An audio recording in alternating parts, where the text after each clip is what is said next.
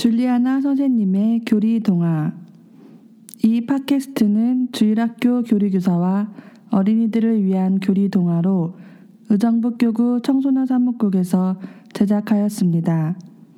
안드로이드 팟빵과 애플 아이튠즈에서 들으실 수 있습니다.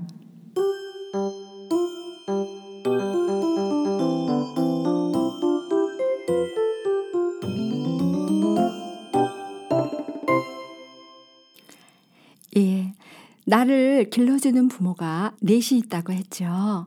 오늘은 네 번째, 내가 부모가 되는 이야기예요. 음, 이 세상에서 제일 가르치기 힘들고 말 안 듣는 사람이 누구일까요? 맞아요. 바로 나 자신이라고 생각해요. 음, 나는 오직 나만이 가르칠 수 있거든요. 그건 하느님께서 내가 자유롭게 살도록 자유를 보호해 주시기 위해 의지라는 선물을 주셨기 때문이에요. 음, 내 의지는 아무도 움직일 수 없고 오직 나만이 움직일 수 있거든요. 아무리 좋은 음식이나 보약도 내가 먹지 않으면 아무 소용이 없는 것처럼 모든 건 내 허락이 있어야 내 마음이 움직일 수 있어요. 음, 나의 말을 잘 듣고 내 마음이 잘 움직이게 하려면 나를 잘 설득하고 이해시켜야 하는데 그렇게 하려면 내가 나의 마음을 알아주고 내가 사랑으로 잘 돌봐주어야 해요. 내가 잘못하거나 실수를 하더라도 나를 야단치지 말고 잘 타이르고 용기를 주고 특히 나에게 거짓말을 하지 말고 정직해야 당당하고 멋진 내가 될 수 있어요. 내가 실망하거나 슬플 때도 내가 나를 위로해주고 마치 엄마처럼 나를 잘 보살펴주면 나도 나를 좋아하고 사랑하게 되죠. 이렇게 나를 존중해주고 사랑하면 다른 사람들도 존중하고 사랑할 수 있어요. 그러나 나를 잘 돌보지 못하고 잘 가르치지 않으면 옳지 않은 것을 내가 나에게 허락해 배우게 되고 잘못된 것을 올바른 것으로 착각해서 다른 사람들의 마음을 아프게 하거나 화를 잘 내게 돼요. 미움이나 슬픔, 분노도 내가 허락해야 나에게 들어올 수 있거든요. 음, 그럴 때 왜 슬프고 화가 날까 나에게 물어보세요. 그럼 내 마음을 내가 알아주고 이유를 조금씩 알게 되면 그때 나를 잘 가르쳐 줄 수 있는 기회가 되지요. 그러나 중요한 건 나는 내가 아는 것밖에 모르기 때문에 모든 걸 알고 계신 예수님의 도움을 받아 예수님의 빛으로 나를 비추고 예수님과 함께 나를 가르쳐야 해요. 그러면 하느님의 지혜가 나를 잘 가르쳐 줄 거예요. 오늘은 우리 마음 안에 살고 있는 여러 친구들 이야기예요. 모두 내가 허락해야 내 마음에 살 수 있는 친구들이지요. 우리 마음 안에 어떤 친구가 사는지 자, 우리 만나러 떠나볼까요?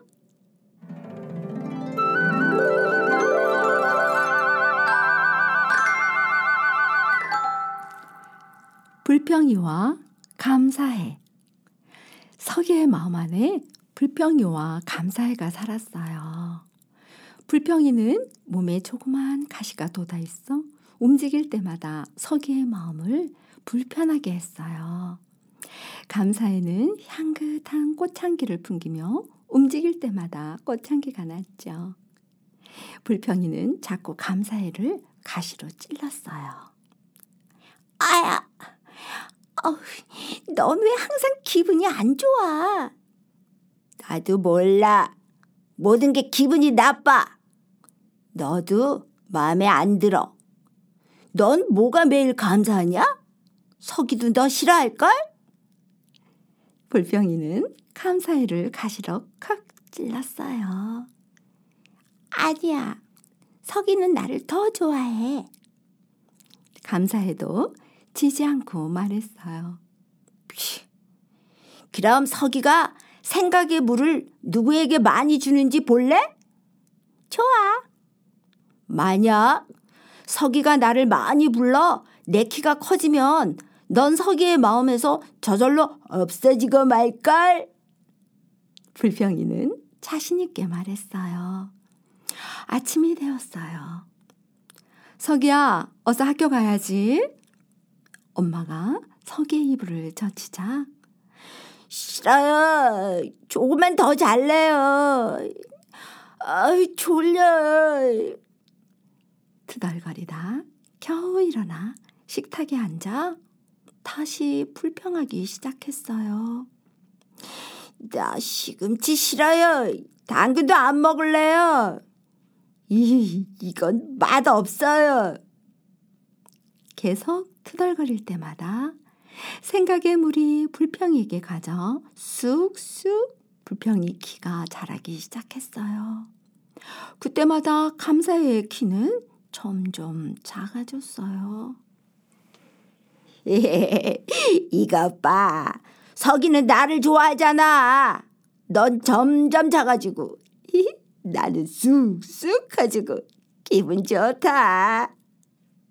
그러자 불평이 친구 짜증이 와 할 수 없어도 생겨났어요. 선생님께서 석이야 책 좀 읽어볼까 하시자 쉬, 난 하기 싫은데 모기만한 작은 소리로 두덜거리며 책을 읽었죠.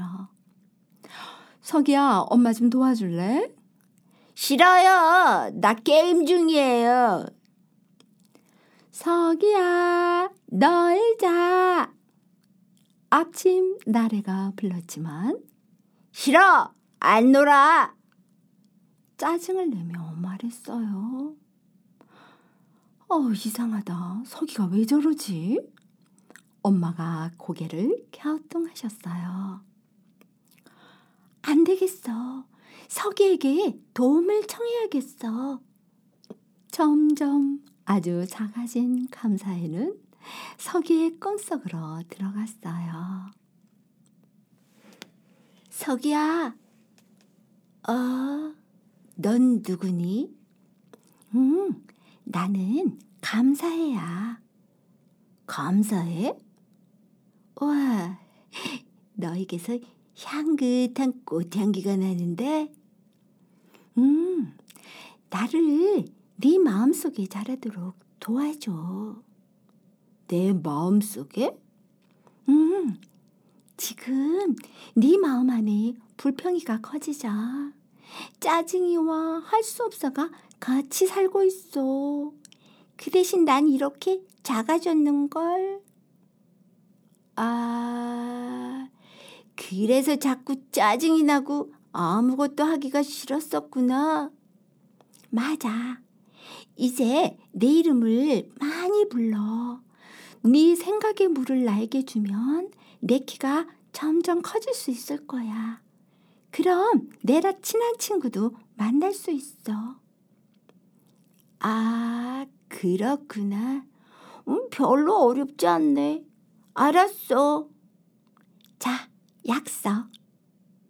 감사해와 서기는 손가락을 걸고 약속을 했지요. 아침이 되었어요.